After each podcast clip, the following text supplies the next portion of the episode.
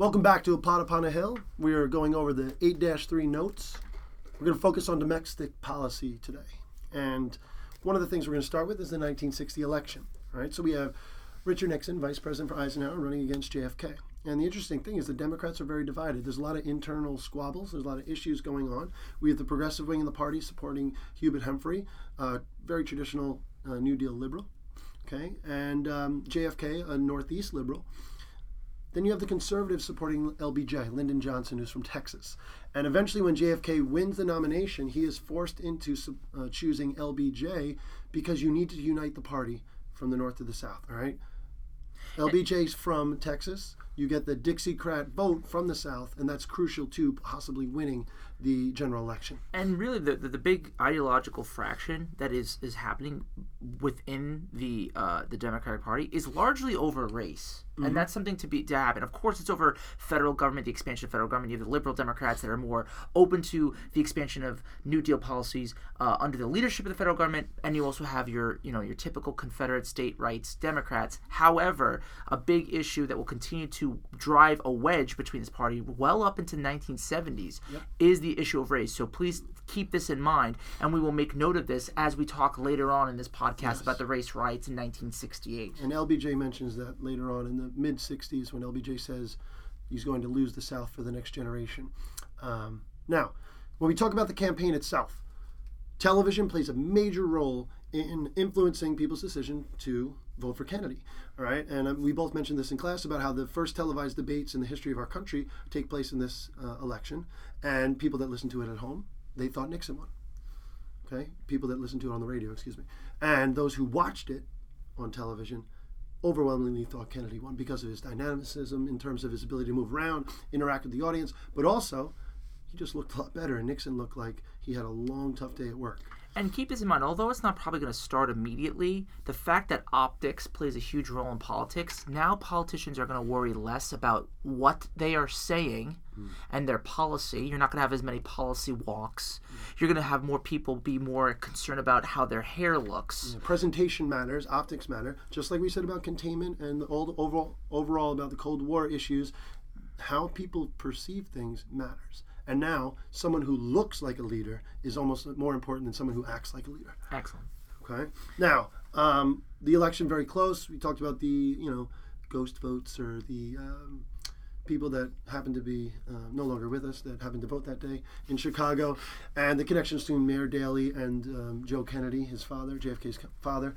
But um, very close election, hundred thousand vote difference in the popular majority, in the popular vote, excuse me, and then a slight margin in the electoral vote to give Kennedy the uh, presidency in 1961. He's inaugurated, and, and that brings us to his domestic policy. And he's going to hit the ground running. I mean, being the youngest president at 43, he's going to launch uh, what he would call the New Frontier program. And if you think about it, it's very similar to other type of legislative agendas that we've seen with Democrats in the past. So we had the Fair Deal with Truman, mm-hmm. we had the New Deal with FDR, Square Deal with Roosevelt. You can even say New Freedom if you want to go as far back with Wilson. So you know, just keep in mind that these are different ways of marketing doing pretty much the same thing. We want the federal government to expand the role to help people in need. So we're talking about federal aid to education, supporting civil rights legislation with the teeth and the enforcement of the federal government, uh, more support for healthcare or offering nationalized healthcare, which is a debate that started in the 40s.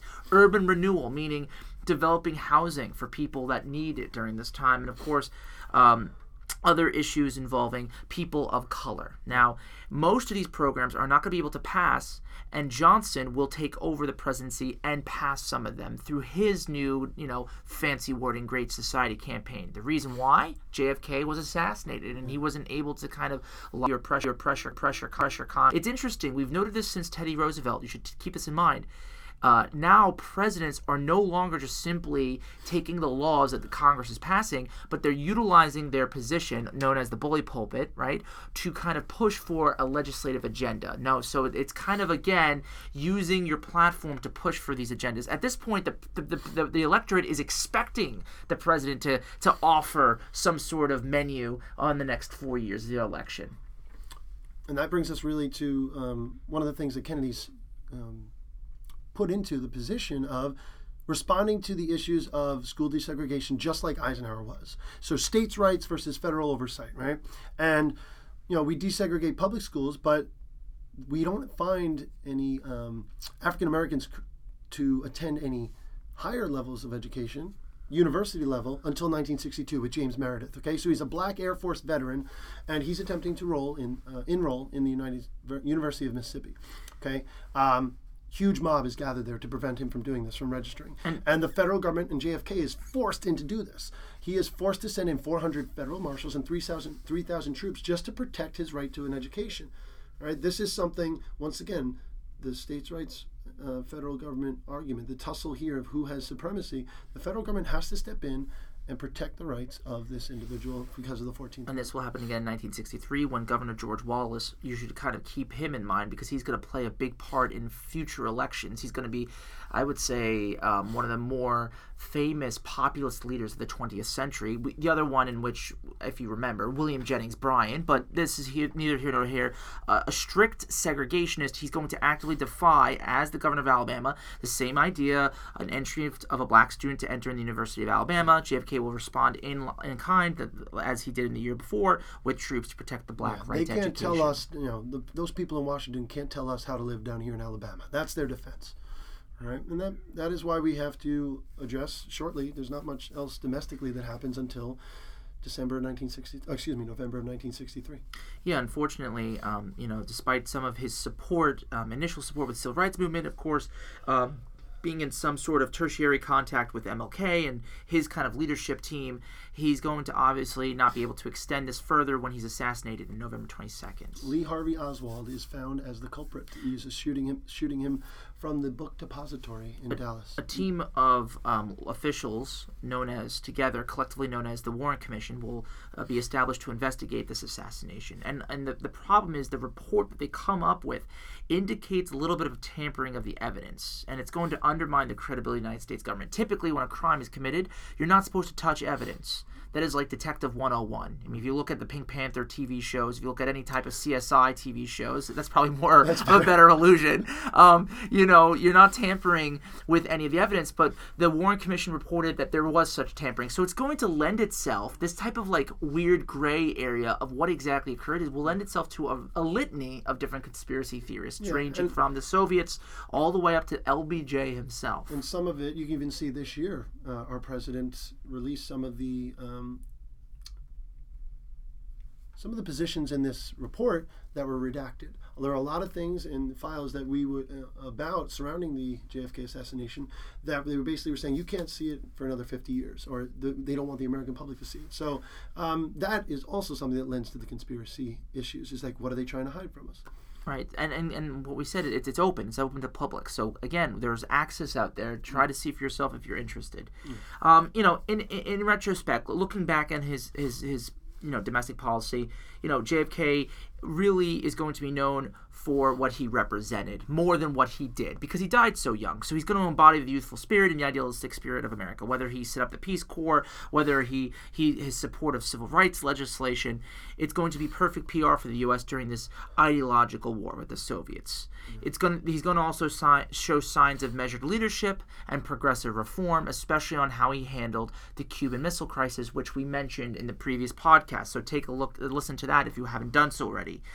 The bad, as you probably already know, his extramarital affairs that have come to light in, in the recent years. And of course, um, some people have contended that he did not pacify tension, but escalated tension between the USSR and us with his rhetoric. Okay, so um, after his assassination, we have Lyndon Johnson is, is uh, sworn in. Uh, right on Air Force One in Dallas that, that afternoon in, in uh, 1963 in November. And one of the things that he's most well known for is his domestic policy known as Great Society. He's a committed New Dealer that you mentioned earlier, and uh, the unique uh, dichotomy of him being from Texas, but yet agreeing with a lot of the Northeast liberals in terms of what their view of the expanding power of the federal government, the effort that the federal government has in trying to imp- improve the lives of Americans, social reforms are crucial to him. And he talks about how he grew up poor. He talks about being, uh, he grew up uh, in a border town in Texas, where there and he, one of his first jobs was actually as an elementary school teacher, where he was dealing with a lot of um, impoverished kids, and that really changed him. He always referenced that in his politics, and that was something that he um, you know referred back to in terms of his view of the world.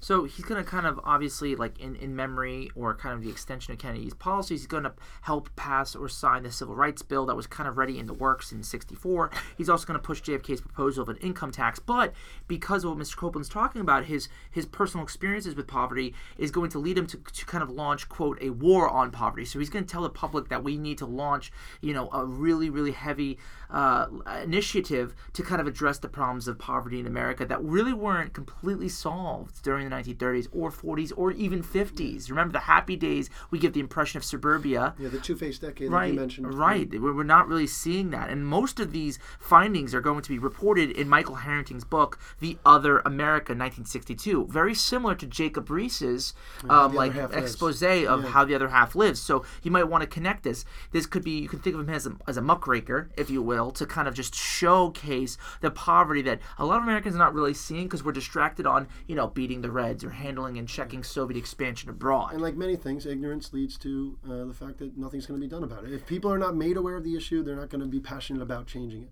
So, what is LBJ going to do with addressing 40 million Americans in poverty? Well, he's going to really pressure a, a, democratically held Congress to pass a significant amount of his plans, one in which will be the first to create the Office of Economic Opportunity, which is a department in which is going to facilitate the economic transition for people in power. So, perhaps to get to, to, to uh, create channels of communication, to offer them jobs, or perhaps um, giving them uh, some sort of literacy on how to kind of advocate for hiring hiring of those jobs or investigating where are pockets in the region where jobs are needed. We need to get that connection between people that need jobs versus people who are offering jobs. And a lot of it was addressed at uh, education. That if people are unqualified, how are they going to be able to compete in the job market? So you have issues like Head Start, where they are helping children get education at a very young age, whether it be pre, uh, preschool, I believe it was what it was, right? Right. And um, the Job Corps plays into it, but literacy how are you able to compete for those ever-changing job market now? You mentioned in the previous podcast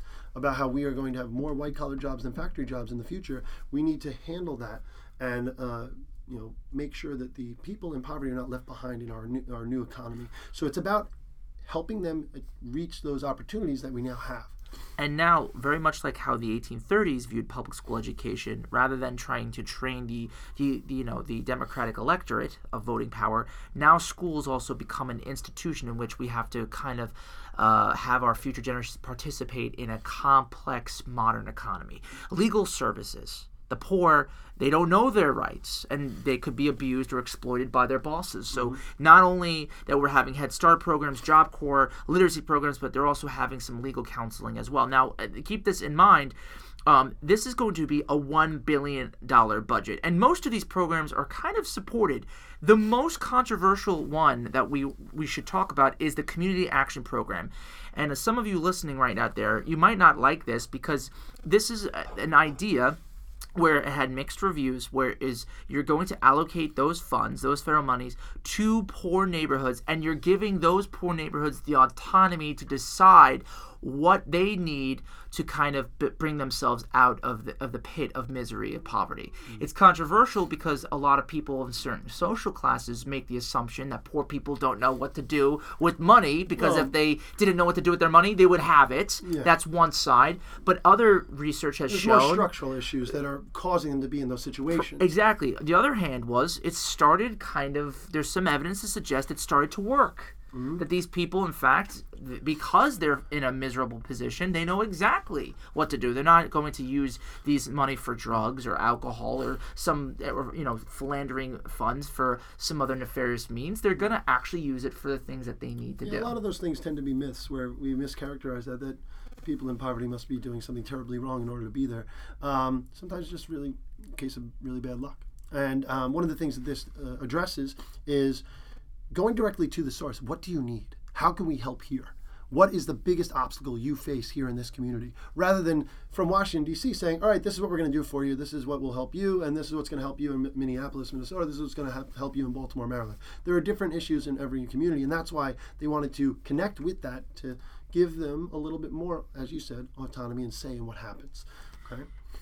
you can imagine now the conservative bloc, not only in the Republican Party but in the, the Democratic Party, as you know, if it doesn't affect these programs don't affect them, they're going to start to become upset, and they're going to increasingly be more suspicious of quote the welfare state. We're becoming now we're shifting away from assuming the validity of New Deal programs, and we're starting to question that this is a drain on the taxpayer, who is not going to benefit in their view on these programs. Yeah, and part of it is the influence of what's going on in Europe and how the European Western democracies have created a, a, a more of a welfare state. And in, in, many ways, you hear that as many uh, in the uh, defense of or the critics of these policies say. We can't allow ourselves to get to, to that point where we nationalize healthcare and things like that. So that, that's that's a huge part of the resistance. Okay, and that, that brings us to the election in 1964.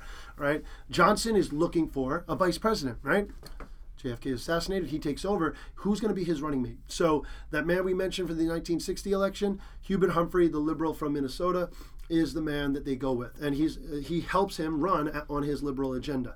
Those pro- uh, programs that we put in place help him win, and he goes up against man from Arizona, Senator Barry Goldwater, who, in many ways, is one of the um, originators of the fiscal conservative movement that led to the rise of Reagan that comes in the next generation, right? So staunch conservative, he's attacking the welfare state, as Mr. V mentioned, and they're looking to roll back some of the programs that they believe have gone too far, such as Social Security, uh, in that the, the federal government is getting too involved in the daily lives of Americans. The federal government should not be telling you how to how to use your money, right? Uh, it ends up being a pretty significant victory for for uh, Johnson. And although the the passage of the Civil Rights Act pr- provided some kind of uh, some messy issues, and for him to win the South, and even at the National Democratic National Convention, there were conflicts between the Southern delegations and the Northern delegations, um, and this really is the final hint as to what's to come in the next few years.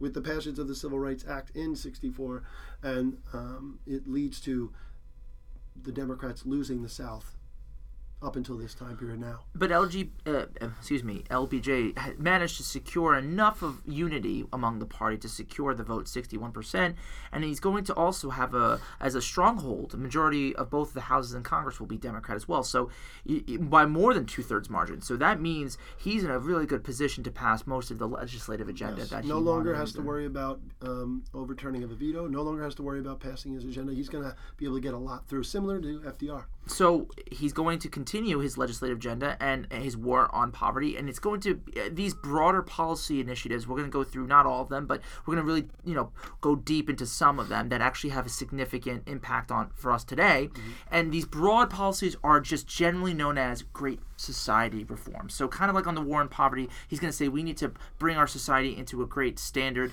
and he's going to kind of do that with the uh, endorsement of several policies. One in which will be the Food Stamp Act. I don't have to explain to you how, to many of you, you already know what the food stamps are, but these are going to be um, something that was already passed previously. And under his Great Society campaign, he's going just to expand the federal program to help more pe- poor people buy foods through the use of these vouchers or stamps. Yeah, and, and two of the major programs that are created during this Great Society are things we still have today that are uh, in really the public debate because of last summer's uh, healthcare debate is Medicare and Medicaid. And for those of you that are not familiar, the difference. Medicare is basically health care for the elderly. At the age of 65, you qualify for um, health insurance program that our government is going to run. Right? And the interesting thing is, everyone talks about you know, nationalizing healthcare would be a terrible, terrible thing. But if you ask your grandparents, most people are pretty satisfied with the way in which Medicare functions.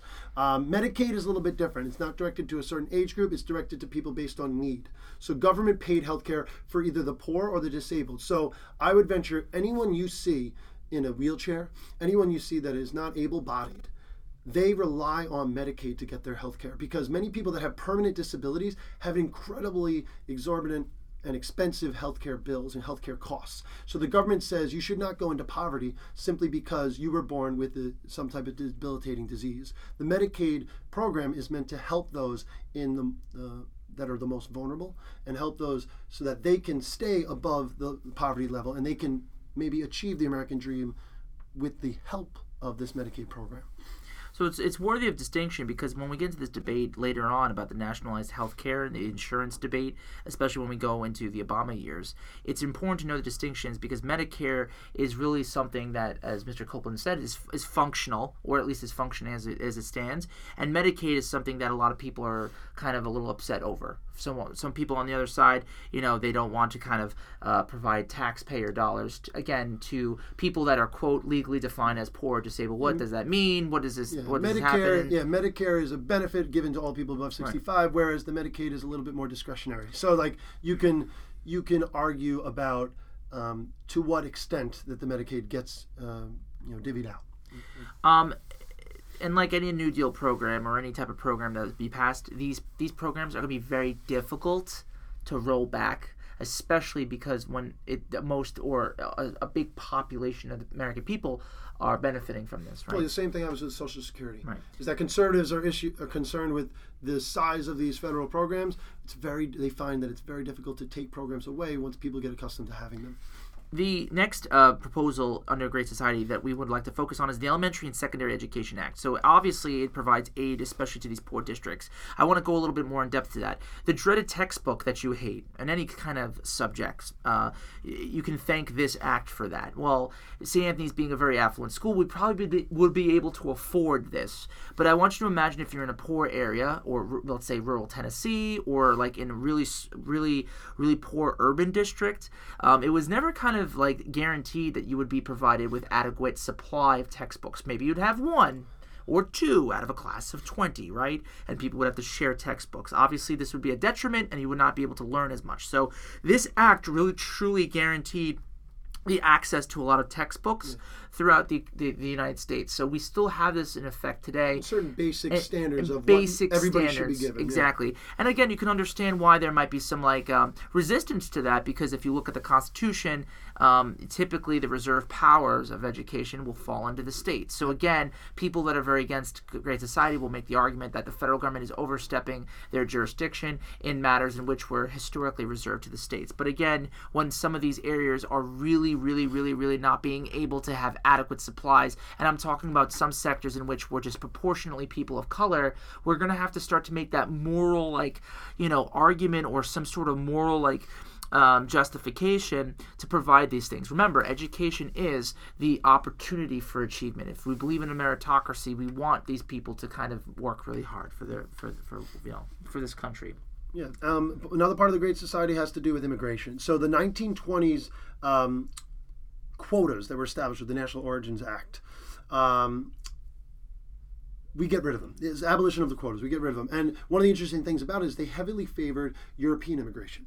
All right, so it's part of what's left over of the nativism of the 1920s. So when we, we're stripping that away, we increase opportunities for Asians and Latin Americans to finally immigrate to um, the United States. And, and that's a crucial role in the way in which he uh, foresees his Great Society programs as um, creating a new generation of Americans and giving opportunity to anyone who's willing to work for it. Also, this is a very interesting strategic goal if you want to look from a foreign policy standpoint. What better way to show the merits, again, of a capitalistic dem- dem- democracy than saying we have open doors here? Mm-hmm. What is interesting, though, by the 70s, 80s, and even 90s, the demographics of this country are going to significantly change, to which will have a very interesting impact on our domestic politics in the future, especially the rise of neoconservative. We'll yeah. talk later about that there, there, when you when you look at immigrant uh, immigration in our country, you see every state in America. Um, right around this time is when it starts to shift from Europe being the primary source of um, immigrants to now Central America, Mexico being the number one for most of the, the 90s in our childhood. And how the and how the general European uh, American response to those demographic changes are is going to be a significant factor in a lot of elections. Mm. Um, the uh, other something that we really want to also uh, like really stress are the two new cabinet departments. One of which is the Department of Transportation. I mentioned in previous lectures that with the proliferation of the highways and the consumer culture that leads to heavy buying of automobiles, there's going to be a really really bad pro- big problem with the depletion or the degradation of of metropolitan uh, transportation systems. So the Department of Transportation is going to kind of address those issues, especially in urban areas, subways, tr- railroads, especially people that cannot afford cars need to rely upon to go and get a job or to continue working at the job. The second department, of course, coincides with that. It is the Housing and Urban Development, or HUD for short in which we are going to be focused on this this particular agency will be very much focused on how to kind of help poor neighborhoods again um, be safe secure so that can they can have a, a, a, an existence uh, within this country. Yeah their initiative is focused on really providing housing for those who can't quite afford it. Right. so if we're going to help lift people out of poverty one of the things that helps limit homelessness homelessness more than uh, anything during this time period is the development of HUD where we have federal subsidies that are provided to people that qualify based on their income, based on their ability to pay, um, where the government will help you pay for your rent. In addition, we're also going to have programs to regulate the automobile industry, inspired by Ralph Nader's book Unsafe at Any Speed. We're also going to pass clean air, water laws uh, that will be enacted, also inspired by another muckraker, if you think of the 20th century, Carson's expose on Silent Spring in 1962. And that's one of the interesting things is sometimes when we talk about environment, we think about it being, you know, one group of Americans is for the environment or it's somehow political. You know, like we choose sides nowadays. Um, but you know, Lady Bird Johnson is uh, the first lady of the United States, and she really la- launches a campaign to be involved in the, the environment um, called Beautify America. And one of the things she says she's famous for saying is that you know the environment is one thing that we all have in common, right? If we're gonna you know get into all these different debates about politics, foreign policy, and all these different issues, there's one thing that we all are affected by, and that's the environment. So, how can we not come together to do some things? So, the interesting thing that we always reference the EPA, when it's eventually created, it's created by a Republican, Rich, Richard Nixon. So, the environment was not always such contentious political ground like it is today for some reason. And overall, the evaluation of Great Society is still kind of hotly debated, but it's kind of be boiled down to two things. The good policies, for some people, will claim that were working, gave vital assistance to millions of Americans who, who have been forgotten or ignored during this time. The bad, these policies were ineffective in eliminating poverty, and it ultimately created a centralized, again, welfare state. Those are your buzzwords if you want to kind of, you know, dichotomize it a little bit, and a burden to the taxpayer. Um, this will not go unheard or un, uh, unaddressed, um, especially in the 70s and 80s when we talk about the conservative resurgence in reaction to some of these uh, quick legislative proposals. Johnson's full entry into the Vietnam War um, unfortunately will overshadow Great Society's legacy and, uh, and reputation by raising taxes and inflation. So it's difficult. It's very much like New Deal. It's very difficult to ascertain the effectiveness of it when it's overshadowed by war. Yeah, because that was really the decision, or excuse me, that was the issue that led to his decision to have to not run for reelection in '68, and and that's why he's um, remembered. You know, so so that brings us to the civil rights efforts in 1960s, and um, you know, after JFK's death, you know, JFK was somebody who helped facilitate the, the March on Washington in 63. Um, you know, LBJ continues the same spirit, but it's interesting and somewhat ironic that the Dixiecrat from Texas is the one leading the civil rights reform. So, but it is important and symbolic that it is endorsed by a Southern Democrat and what that means. So, the Civil Rights Act, after much turmoil, resistance, provocation from the civil rights movement led by Martin Luther King, we finally have some legislation that is passed in 1964. And it's important to know the distinction between legislation and courts decisions, right? And you know, in in Brown v. Board Ed, we have nine justices interpreting this. Now we have the the the endorsement um, theoretically of the majority of the Congress, and and and by extension, the majority of the people. Yeah, the, so the representatives of the people uh, the are people making are this, making you know? this decision. So there's no way that the states could like whine about this, especially with the passage of the Civil Rights Act of 1964, which made segregation illegal in all public facilities. Brown v. Board Ed was just in, in terms in the context of schools. Yeah. Now we're talking about other public uh, facilities, which included hotels and restaurants. Yeah, and, and what's important in that is the federal government now has powers to enforce school desegregation. All right, and now um, similar to the way troops were sent in in the past, where presidents had to take action. Um, now they're uh, they have efforts in enforcing segregation everywhere. Okay, and and one of the other things that's important is job opportunities. Okay, it parallels the issues with the war on poverty. Is that if we're going to give opportunities to, to people, the Civil Rights Act is necessary to set up the Equal Opportunity, uh, Equal Employment Opportunity Commission, which handles the issues with uh, people of color not being hiring, not hired in the same uh, way in which uh, the general population. Again, in the same year, Congress is going to go ahead and ratify the 24th Amendment, which, again, if you know anything about amendments, really just cements legislation into our constitutional framework. And it's going to abolish the poll tax, a long-standing series of state laws that many of, of, of the area of the South used to disenfranchise black communities. Now that is going to be eliminated. Exactly. Jim Crow errors that have been designed by and, and created probably by 1872 to 1877, if you remember the compromise of 1877, we have the final withdrawal of federal troops, we have the, the power vacuum, the, the reinsertion of democratic um, white supremacists back in, and we have the construction of Jim Crows. All that now, the poll tax, the 24th Amendment kind of basically puts a nail to that coffin. Well, you would think so. Right. Right? You would right. think so. But on paper, yeah. Yeah, and, and that's one of the things is LBJ is even frustrated in his dealings with Martin Luther King, is that Martin Luther King is very excited and very proud of what the Civil Rights Act accomplishes. But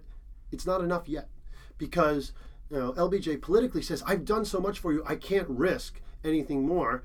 Um, the members of Congress that have helped pass the Civil Rights Act are not going to be able to help you any, any way further because what King is advocating for is a Voting Rights Act. Because one of the things that he's focused on is black people are still getting uh, lynched. Black people are still getting disproportionately thrown in jail and accused of crimes that maybe they did not commit okay, depending upon the case. And the, the major issue he says is that, uh, Mr. President, with all due respect, the reason why we are still being oppressed is that the right to vote is still something that we are not been truly given. And the problem is how that affects things is that if politicians are only beholden to certain groups, they are not going to be concerned when one group is, you know, being persecuted or being um, oppressed.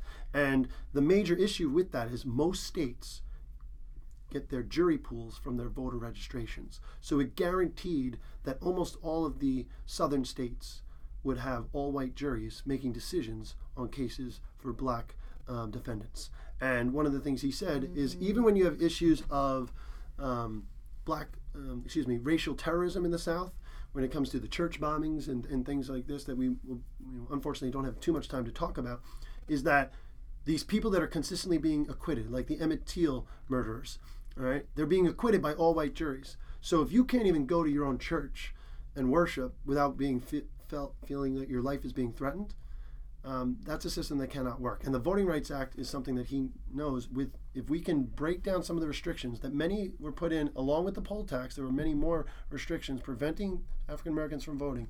We can then start to change the political landscape of the South right? And so they end literacy tests that we talked about in the Reconstruction era. And one of the key provisions of the, the Voting, Rights Act, Voting Rights Act is that the federal government is going to be able to help foresee the registrations. Okay, they're no longer going to be able to ask, you know, how many bubbles are in a bar of soap to prevent you from registering. And for all future law changes, they're going to have federal oversight. That before you change anything, you need the Attorney General's office in Washington, D.C. to approve that no matter you're in Alabama, Mississippi, or anywhere else. But that was for places that had had a history of um, oppressing and disenfranchising African Americans.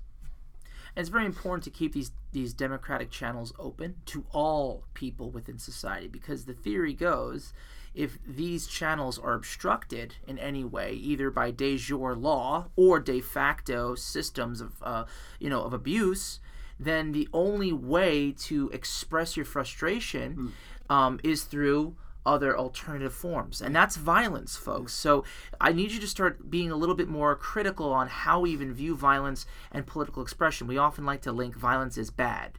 But as I told you before in our lecture notes about uh, are ways of looking at radicals and ways of kind of going against systems of oppression, we tend to think negatively about violence. But again, you you, you clean up the, the, the channels of democracy, there would be no need for these violence. It's a little bit more nuanced than that, and that's the thing. If if democracy is about giving every person a voice, if their voice is being silenced, they're going to have to do it another way, and that's the violence that you spoke about. Right. So, the conflict we talked about um, civil disobedience uh, today in class, and um, the Montgomery bus boycotts. But you know, no one can say passive resistance and civil disobedience is weak, right? They sought sought out conflict and confrontation with their oppressors, oppressors because they needed the attention in order to change the mind, hearts and minds of people throughout America. And in 1963, there's a movement. Montgomery was earlier in the 50s. 1963, they decided to, uh, to go to Birmingham, Alabama, as the next battleground for the civil rights. And um, Martin Luther King is arrested for leading these mar- these demonstrations, and in many ways, this legitimized the movement more than ever before, because the sentence for how long he was put in prison. Do you know the exact time?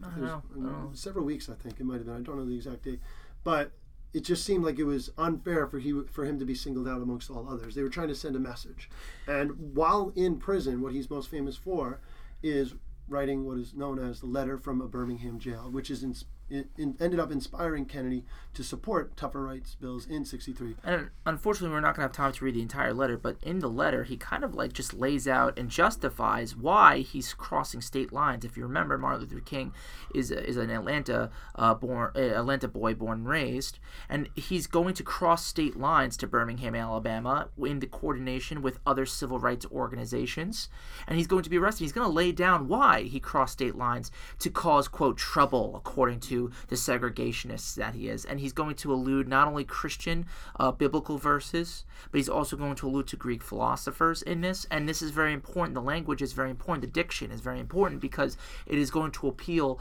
to a lot of white audiences. What has eluded white readers for years, though, is the tendency to think, again, as Mr. Koepplin said, as Martin Luther as a dove if you really look closely at the language of the Birmingham jail, he wants to kind of push for a, a, the, the the medium ground between being a complacent do nother do nothinger and the violent radical that will be unfortunately characterized by Malcolm X in the middle. So he is again pushing for civil disobedience, but that does not necessarily mean uh, kind of being a pushover. The only thing I wanted to add to that was uh, the, the thought of um, him coming into Birmingham um, was viewed by many, even clergy, as disruptive. That you know you the the cause is you know you're asking for too much too too fast. Be patient, and so there's this long. Um, address to King and to the movement right uh, during this Birmingham uh, demonstration to saying that they are asking for too much by much of the white clergy from this throughout the South, and he is basically directing the letter from Birmingham jail to tear down each one of the arguments that they have that they are claiming as the reason why he should not be taken seriously. and understand the position of a segregationist. It's not just the fact that a bunch of black people are going around and like you know talking to each other and communicating and commiserating on s- systems of oppression. But remember, this is in the the broader context is the fear of Marxism and communism. And and Martin Luther King although not a stringent Marxist, the things that he's promoting economic justice, opportunity for education, taking down obstacles on state and federal levels it will sound and be misassociated with Marxist regimes. So you have to understand that there's an, there's other elements of just the fact that it's a bunch of black people kind of talking about their rights, How, and we have to kind of acknowledge that Martin Luther King was not necessarily you know a warm and fuzzy guy in the sense that he just wanted everyone to have peace, love, and justice for all. He really was very methodical in how he chose to purposely disobey laws, and he was okay with disobeying the law. So Good, good trouble. good That's how I like to trouble it, right. and and we tend to overlook that and we tend to think oh he's just peaceful and these bad you know segregationists are you know how would how dare they just arrest him for no just cause? Mm. Well here's the deal folks. Mm. They did have just cause. He actively went against the laws. And i wonder if we kind of put on our thinking caps on just for a second i really wonder how we would view someone like martin luther king today especially with some of us who emphasize law and order. Mm-hmm. Well, my question to you that that's listening out there, what happens if the law and the orders that we prescribe are morally wrong? Mm-hmm. What do we do then? that's that's the exact crux of this argument here is that you need to confront those things and those clergymen that we mentioned earlier they basically told him you need to find a legal way to combat these issues. You're being thrown in jail, you're hurting the movement. You're asking for too much. All right? And he was criticized because of the fact that he was doing things that were quote unquote illegal. All right. And one of the things that he's frustrated with is he points out that, you know, Germany had a lot of things that were legal. you know, uh, the founding of our country started with the Boston Tea Party. That wasn't legal. Okay? Sometimes these are the things that you need to do. And um, he calls out the white moderate in this letter more than any other group and the white clergymen as they are focused on comfort. And discomfort is what is needed in these moments. And he calls them out for the fact that they are so devoted to their order rather than justice. And that this negative peace the absence of tension is what they're interested in. Tension is scary. They don't want that. But what he says is that a positive peace is the presence of justice right? Anybody who says I agree with you, but I can't agree with how you're doing it, right? Um, you you want things too quickly. You need to be patient. And he says the Negro has waited too long. There is not going to be a more convenient time. Now is the time. That's what the Birmingham letter from Birmingham jail really addresses. And look, in the letter, he makes a direct parallel to Socrates' allegory of the cave, which I know a lot of you are reading right now. And if you remember, it's a story in which a prisoner escapes a cave experiences the truth represented by sunlight, and he experiences pain. So Martin Luther King wants us to be unshackled in the cave and to see the truth that everyone should be truly created equal and have equal opportunity and equal rights. Mm. But that is going to that's going to happen with a certain amount of pain. So MLK had no problem having a certain level of tension as leverage to kind of push for some of the more political reforms that he was able to do on the federal level. He was able to kind of sway JFK and LBJ. We like to think that LBJ and JFK just one day woke up and said, I want to do this for black people. We cannot forget that it was under the pressure. pressure. Yeah, pressure. It came from grassroots pressure from the bottom up. So we really have to appreciate. Always how change happens. You know, that's how we addressed it. Bottom up change from small local levels and has to filter up that way. You know, and that's the frustration is that sometimes the way we look back at King is this sanitized I have a dream speech. Everything is rosy and, and beautiful and I just wish that we could be like that. And everybody heard him speak and everybody's hearts and minds were changed. That's not how it was. It was an active, very vigilant effort sustained effort for 15, 20 years, his entire life, for all the causes that you mentioned. And, that's what led to the March on Washington, where he gave that speech. And it's interesting, like, uh, you know, we have this slow evolution, right? The more, the more exposure King has, the more popularity he has, we go from being annoyed as, as the dominant culture to eventually reacting with violence. So if you notice in 63, we did, there was an attempt to silence him by throwing him in jail. By March on Washington in August in 63, there was, you know, attempt to sanitize him.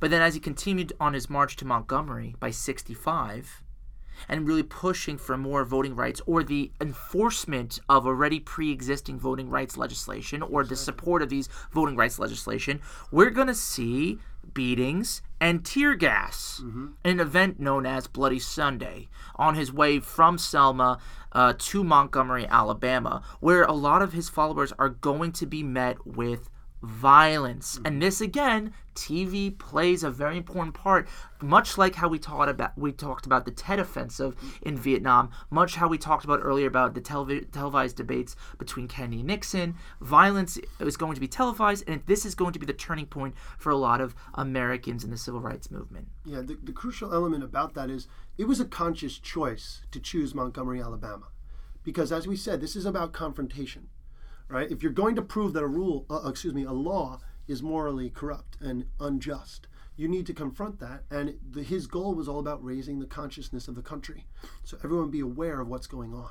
And fortunately for them, the difficulties and the violence that they endured made a difference. Because when the rest of America, just like when the people saw that image of Emmett Till, how that shocked people into action, when the rest of America saw peaceful demonstrators trying to cross a bridge being beaten and run over with um, police officers on um, horseback on live television across the country and then repeated again on the nightly news for millions and millions of people. That was really, as you said, the tipping point or the turning point where after that they had more support than they ever had before. So we're gonna kind of shift gears here, and, and a good question that some of you should be asking right now is, well, if if Martin Luther King is really creating tension, and it seems like he's making political headway, right? He's pressuring a lot of people in the federal level, and even in some areas in the state levels, to actually change, if not or adhere to pre-existing laws to protect Black rights. A good question to ask is, then why did we get someone like Malcolm X? Why did we get someone like the Black Panthers or the rise of what we would call later as black nationalism and black militancy? And it's very simple. And you have to understand Malcolm X and his origins to really truly appreciate this. So Malcolm X was born in Omaha, Nebraska in the 1920s. He's going his father, okay, Earl Little, that's Malcolm's actual last name, Little is also going to be very instrumental in the Marcus Garvey movement in the 1920s. If you don't remember Marcus Garvey, he is going to be one of the civil rights leaders in the earlier half of the 20th century, unlike Willem Du Bois, who's going to want to, kind of like Martin Luther King, use political channels or jurisdiction to kind of push for those rights under the 14th and 15th Amendment, right? Utilizing the laws already, eh, already in the books to fight for those rights, unlike Willem Du Bois. And unlike Booker T. Washington, who's going to kind of, in many ways, try to survive in a pre existing white supremacist structure by trying to instill value or prove value, Marcus Garvey in the 1900s, early 1900s, is going to say, screw this they call for black separation and independence. And I need you to mention that and note that because this separati- this separatist movement really didn't begin with Elijah Muhammad. It did not begin with Malcolm X. It began with Marcus Garvey. So Malcolm X's father, Earl Little, is going to be very instrumental in this type of movement. He's going to be one of the organizers in this movement. And Malcolm X, Malcolm Little, when he's young, is going to be inspired by his father, and he's going to tragically die in the 1930s. He's going to be shot. Uh, like any type of crime involving a black man in the 30s of all decades, the, the, the, the, justice is not going to be well served, right? There's going to be shoddy investigative work. There's not going to be any like, tr- there's there's going to be no suspects.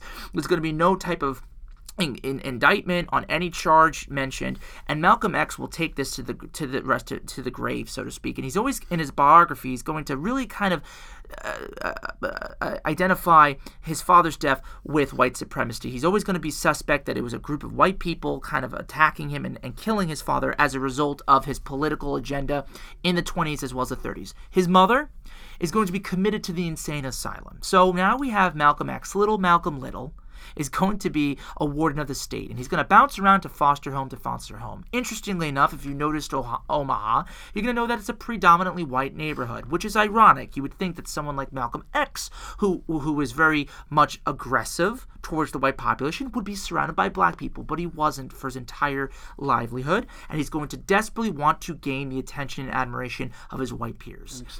Again, eventually, constant rejection will lead to resentment and he's going to be incarcerated for some sort of burglary charge. And it will be in 1952 in jail. Well, he will become converted to uh, Islam, a black Islam, and be very much inspired by a leader called Elijah Muhammad. He's going to be one of the proponents, like Marcus Garvey, like his father, right? In many ways, you can say that Elijah Muhammad filled the vacant spot that his father left in the 30s mm-hmm. under this pretext of black nationalism. Frustrated with society that seemed to have always cast him aside, Malcolm X will convert to Islam and join the Nation of Islam, along with the leadership of Elijah Muhammad. And he's going to be this big proponent of black nationalism. And here's the theory it's not as violent as you think, and it makes sense. If black people have self pride, go back to Brown v. Board education, the doll experiment. It has been proven already in the courts that black children have an inferiority complex established by our white supremacist society. The theory of black nationalism is simple. We must separate from this so we can have our children empowered, and then they could become economically successful. Then they could become politically successful. Then they could start to interact the appropriate way, not always trying to beg and, and, and cajole the white dominant group to give them something. So it's really interesting to see from this perspective because now think of how Malcolm X is looking at Martin Luther King. Well, that's the interesting thing. You ask people in the 1950s or ask people now, who was the leader of the civil rights movement in the 1950s, a lot of people will not realize that it was Malcolm X. The face to most white Americans, the face of the civil rights movement early on, is Malcolm X. And he presents this dangerous representation of we're not we're tired of asking for rights. We're going to take our rights. And actually, and, it, and I don't even think I'm not even go as far as saying it's that dangerous. To Malcolm X, it seems completely logical, seems logical, yeah. because if you look at Martin Luther King, look at look at the Civil Rights Act. Yeah. Of 1964. Look at the Voting Rights Act of 65. He has to go throughout the South to convince people to follow federal laws. So, to Malcolm X's position, It's a waste of time. It's tactics that are not worthy. of- that's nice. He got us de jure rights. Yeah. You got us rights on paper, but show me some concrete proof that the black community has, in fact, advanced as a result of Brown v. Board Ed. Desegregation. Where are we there? You have a lot of problems with the black community. There's not many black people going to white schools. And if they are, white people are leaving those schools to private schools. To Malcolm X, he is convinced that despite the paper and all the nice the words that we put on our pages to pat ourselves in the back is not doing a lick of difference for the black community and as poor and this is going to continue to hurt the black community he's going to accuse mlk in, in many ways as being an uncle tom He's too. He's waiting too long. He's letting them. He's capitulating to what the white people want instead of serving the black people what they need. he's complacent Yeah. And if you if you don't know the reference, Uncle Tom comes from Uncle Tom's Cabin, a character referenced by Harriet Beecher Stowe's novel, in which was a character that really placated to white people. Yeah.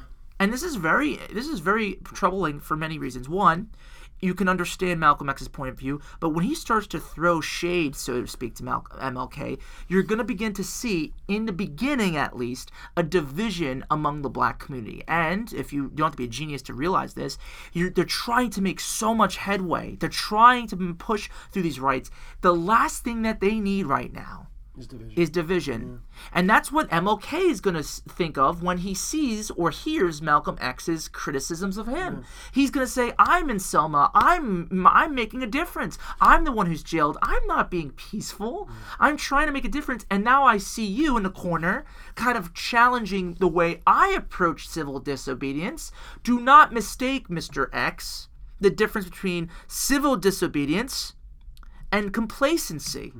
And there's going to be a riff, and it's going to really be important for you to understand that because that's when power structures, especially the dominant white community, is going to kind of capitalize on that and exploit these differences in approach on how to handle white racism. Yeah, and it's very interesting the way Malcolm X evolves because early on, all the views that you expressed are really his concrete, concrete view of the world.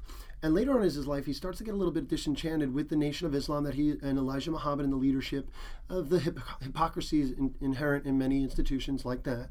And eventually, he makes a trip to Mecca. He has his pilgrimage to Mecca, as all Muslims should have at least once in their life, and it changes him. He sees differently. He comes back to America and sees the the methods of Martin Luther King as the proper way, and even goes so far as to meet with Martin Luther King's wife while he's in prison, saying, "Let me help the movement. Let me be the more aggressive, the more dangerous, or the version of change that the white population would not want. Let me be the, the thing that they fear, so that." They will, of course, take the deal with Martin Luther King and view his views as hu- his ways and methods as the proper way. Remember, radical protest is a, is a matter of relativity. So if you have one person like MLK making noise, he's the radical. But according to Malcolm X, if there's two now, and he's really pushing a hard line stance, a more militant stance, obviously for white audiences, the, the, the more the more plausible or the more likely alternative is MLK. They're going to go to MLK. They're going to they're going to be more willing to negotiate with the quote unquote moderate now, even though MLK was never a moderate. Now, in comparison to Malcolm X, he will be viewed as Mal, uh, as a moderate, and he and, and white people will be more willing to uh, negotiate with him. and, and the um, you know the sad thing about it is the end of Malcolm X's life in many ways because he saw the flaws within the Nation of Islam that brought about his death is that uh, the he was finally assassinated while giving a speech in 1965 by members of the National uh, Nation of Islam and that they took him down because of the fact that he was speaking truth to what they were doing. Martin Luther King, upon hearing his assassination, as a stand-up gentleman as he is, had a very few ki- very few kind words to say about Malcolm X. Uh, something along the lines of, although we never met eye to eye on the issues, Malcolm X always stood um, in line with the truth uh, of promoting the rights of the black of the, the people of color in the black community. Mm-hmm. Um, and it's interesting because had Malcolm X survived, it would be really interesting to see. You know, a lot of questions pop in my mind. Would there have been further collaboration between the two? They didn't really meet. They didn't really meet that often. So we have to. It's very interesting. Another point I want to make is when Malcolm X dies, Martin Luther King really wants the black community to recognize that it's okay to have a difference in ideology and approach, but there are these none of these ideologies should be enough to significantly splinter the community because once you have a split community, that's when it's all over. You lose traction, you lose momentum. The white community will never really do it on their own. You need a strong black political base to push for these rights. Yeah and that's that's uh, one of the interesting things is Malcolm X did leave a mark on society in a sense of how he changed the way young black men and young black activists viewed themselves right? So what malcolm x's ideology does is it really inspires the next generation of activists within the black community. And that really helped this SNCC that we mentioned with the uh, montgomery bus boycotts and the, the sit-ins in excuse me in greensboro north carolina. The student nonviolent coordinating committee as well as the Con- Congress of Racial Equality, CORE, um, they are really founded out of that inspiration from Malcolm X's ideology. And uh, the chairman of SNCC is Stokely Carmichael. And he was repudiated nonviolence and advocated for black power and racial separatism that you mentioned. And in many ways, he was more of a radical than the John Lewis that was a member of SNCC, um, who now still currently serves in our Congress representing Atlanta. And that brings us to 1966, after Malcolm X's death, where we have Huey Newton and Bobby Seale. They form a revolutionary socialist movement that advocates for self rule for blacks. That party happens to be known as the Black Panthers. And this is a movement that's going to push things in a direction in which that separatism, that pride, black power for them is not an aggressive statement. For them, it's an empowering statement. And the problem is the way white people start begin to perceive this. I want you to put this in a little bit of perspective. All social movements are chaotic by nature. That means you have a lot of different people, different ideologies, different approaches to handle situation. For God's sakes, the way we did the American Revolution, the way we started to construct our nation, the Constitutional Convention, you could say it as a messy process. You have mm. a lot of different factions. You have people kind of, you know, fighting constantly, and it's there's a certain damn, level of chaos. Quakers, they wouldn't get on board. Right, and, and and the point what I'm trying to make is when when it's a certain side in history, we tend to I- idolize that, right? We idolize the Constitutional Convention. We idolize the chaotic nature and the differences of how to iron out all the details of a social movement in the American Revolution. It's the same thing with the social uh, movement in the Civil Rights era. We cannot hold individuals accountable to the, um, you know, I guess, capricious whim of ideologies uh, that happens in all social movements. So, you know, it's interesting that we have Malcolm X, he recants violence, he gets assassinated. Then we have the uh, Stokely Carmichael that kind of goes, you know, he starts to embrace some of the uh, Malcolm X's ideology, and then we have an even further extension of that with Bobby Seale and Huey Newton and the Black Panthers. So it's very interesting, and, and it's important to make distinctions among these black individuals because when you start pitting them and grouping them all together, that's when we have the breakdown of communication and the breakdown of compromise. One of the major events that happens in 1965 is the riots in Watts, Los Angeles. Right? It starts with a black motorist who was arrested for um, under the suspicion of drunk driving, and white police officer is the man who pulls him over. While in the efforts of possibly um, determining whether he is intoxicated, a fight breaks out between the two of them. Now, all indications point to this police officer did not act in any way that was incorrect.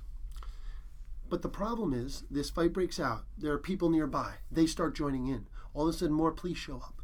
This this fight escalates very quickly, and then throughout the community, there are rumors spreading that somehow the police hurt a black pregnant woman, or the police did this, or the police did that, and the fact that those rumors would lead to riots is indicative of the type of relationship that the, that community had with the police.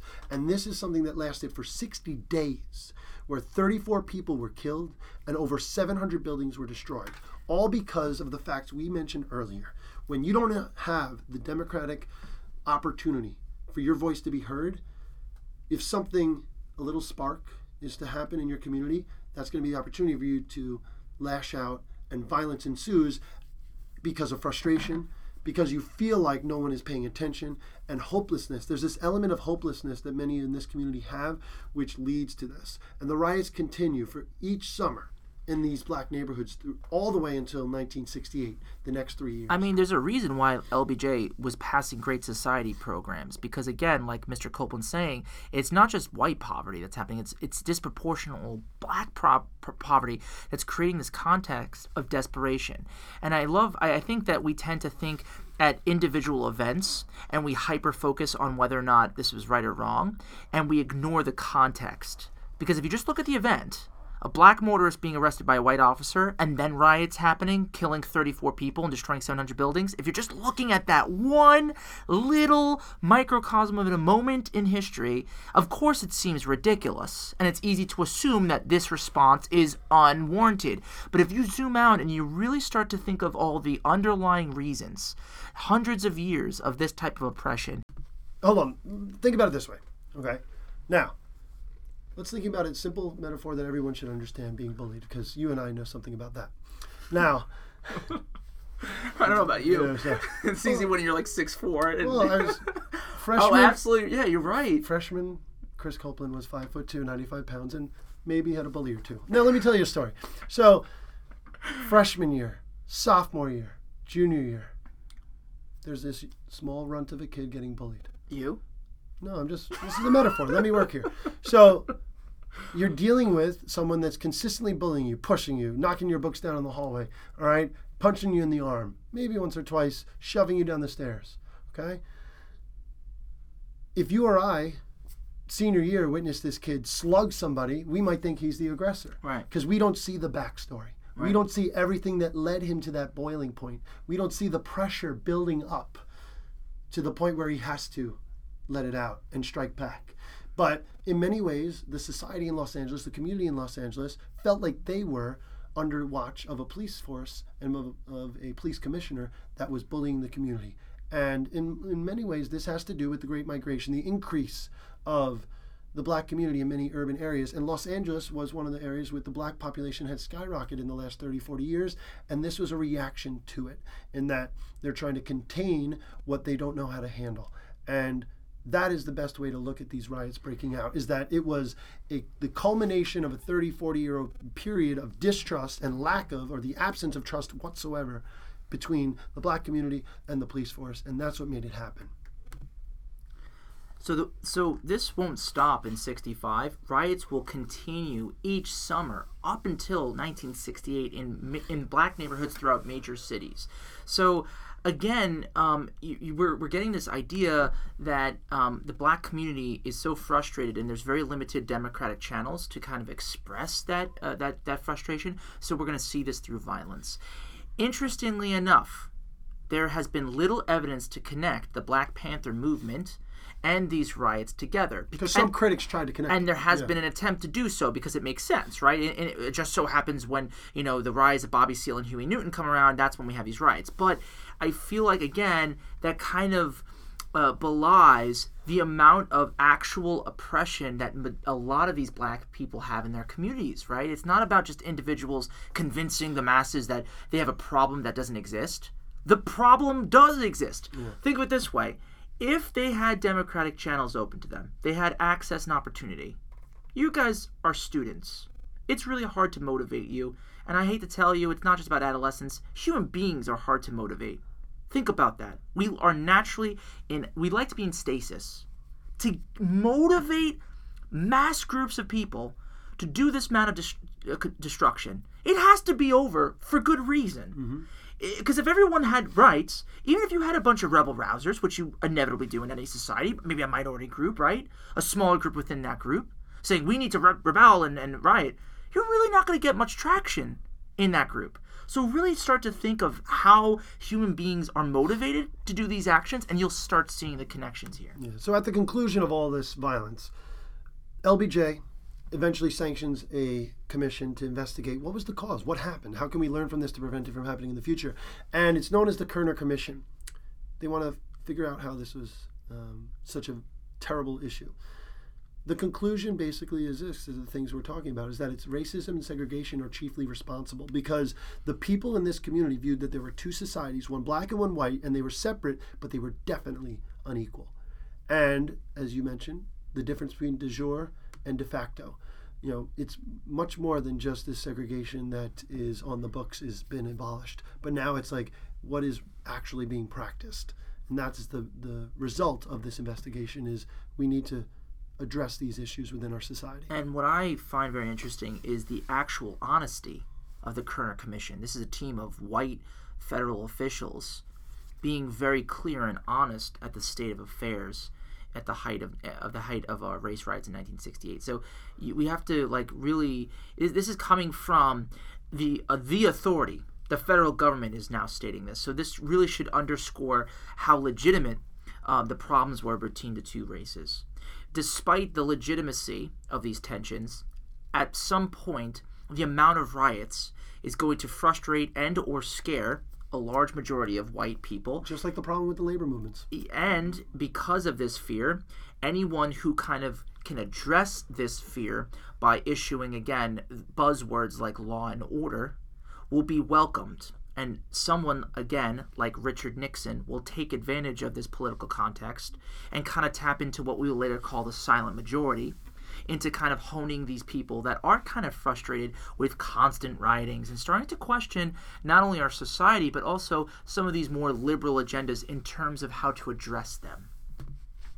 And that brings us to the conclusion of this podcast, which is the unfortunate assassination of Martin Luther King, which happens in Memphis, Tennessee. The effect of the riots that we pre- just mentioned really has a um, effect on the way in which the American people are viewing the civil rights movement, and that with all the violence, it just kind of is bad noise associated with the movement, and the you know naturally you connect the, the two as causing one another, um, regardless of the actual facts. So part of the issue is civil disobedience that he is promoting is losing traction. People are not as excited to participate in it as the violence intensifies, it, it, kind of is falling on deaf ears. It's like, yeah, I thought you were talking about nonviolence, Margaret King, uh, Mr. King.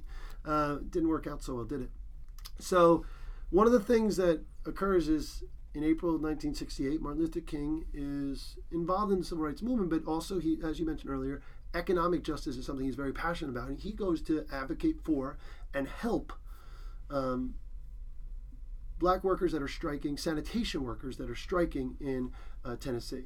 And while there that weekend, he's assassinated on the balcony of his hotel room, uh, just outside of his room. And uh, it's a tragedy for America. And riots erupt all throughout the country 168 cities, 46 people dead, because, as the same reason we mentioned before, hope is a very important thing. And Martin Luther King provided hope for a lot of these people. And now, with that gone, um, many of them didn't know what to do next. And they lash out in anger and frustration.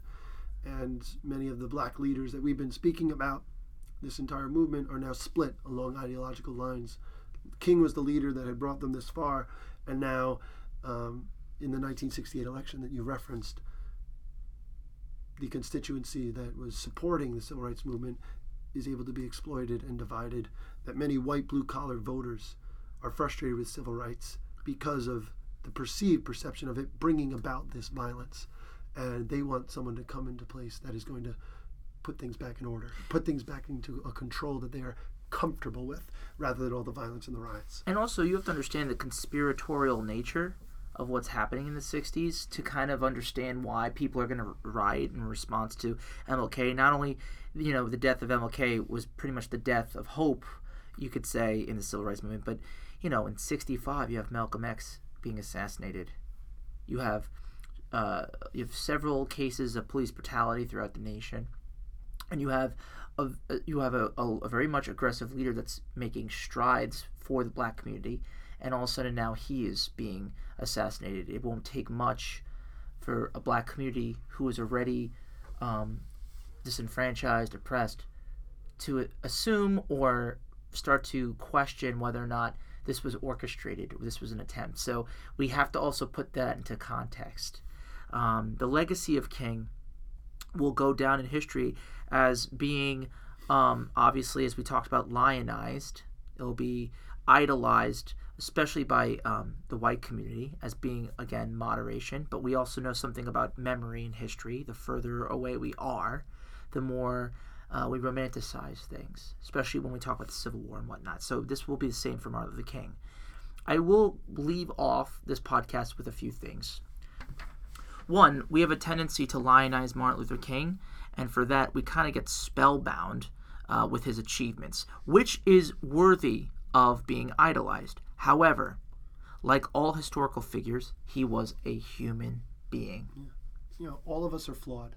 And one of the things, like you said, is if we look at back at King as he was perfect, he did nothing wrong, everything he did was wonderful. How, who, who of us can achieve that? You know what I mean?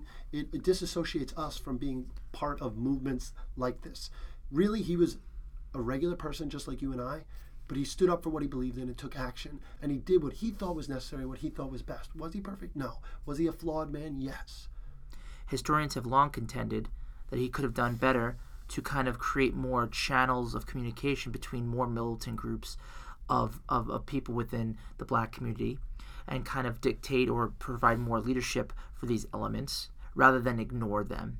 A second critique of MLK's position was his lack of um, allowing, lifting up women, black women, who Malcolm X has noted was the most oppressed person in this country, uh, even below black men. So, you know, I don't know if you've seen the movie Selma, but in that movie, it makes great um, reference to his infidelity with his wife. So again, we, we can understand and ascertain that there's always something more that one can do, but we can't put people in these dichotomized uh, categorizations of either good, bad. There's a lot of gray going on here. It's not as simple as, no pun intended, black and white. We need to look at the world, as you say, in, in, in shades of gray and, and appreciate everyone and everything for its new nuance instead of searching for a simple answer for everything. Okay, so we'll finish up the rest of the 8 3 notes in a separate podcast, but I uh, hope you enjoyed listening. We'll see you next time. Bye bye.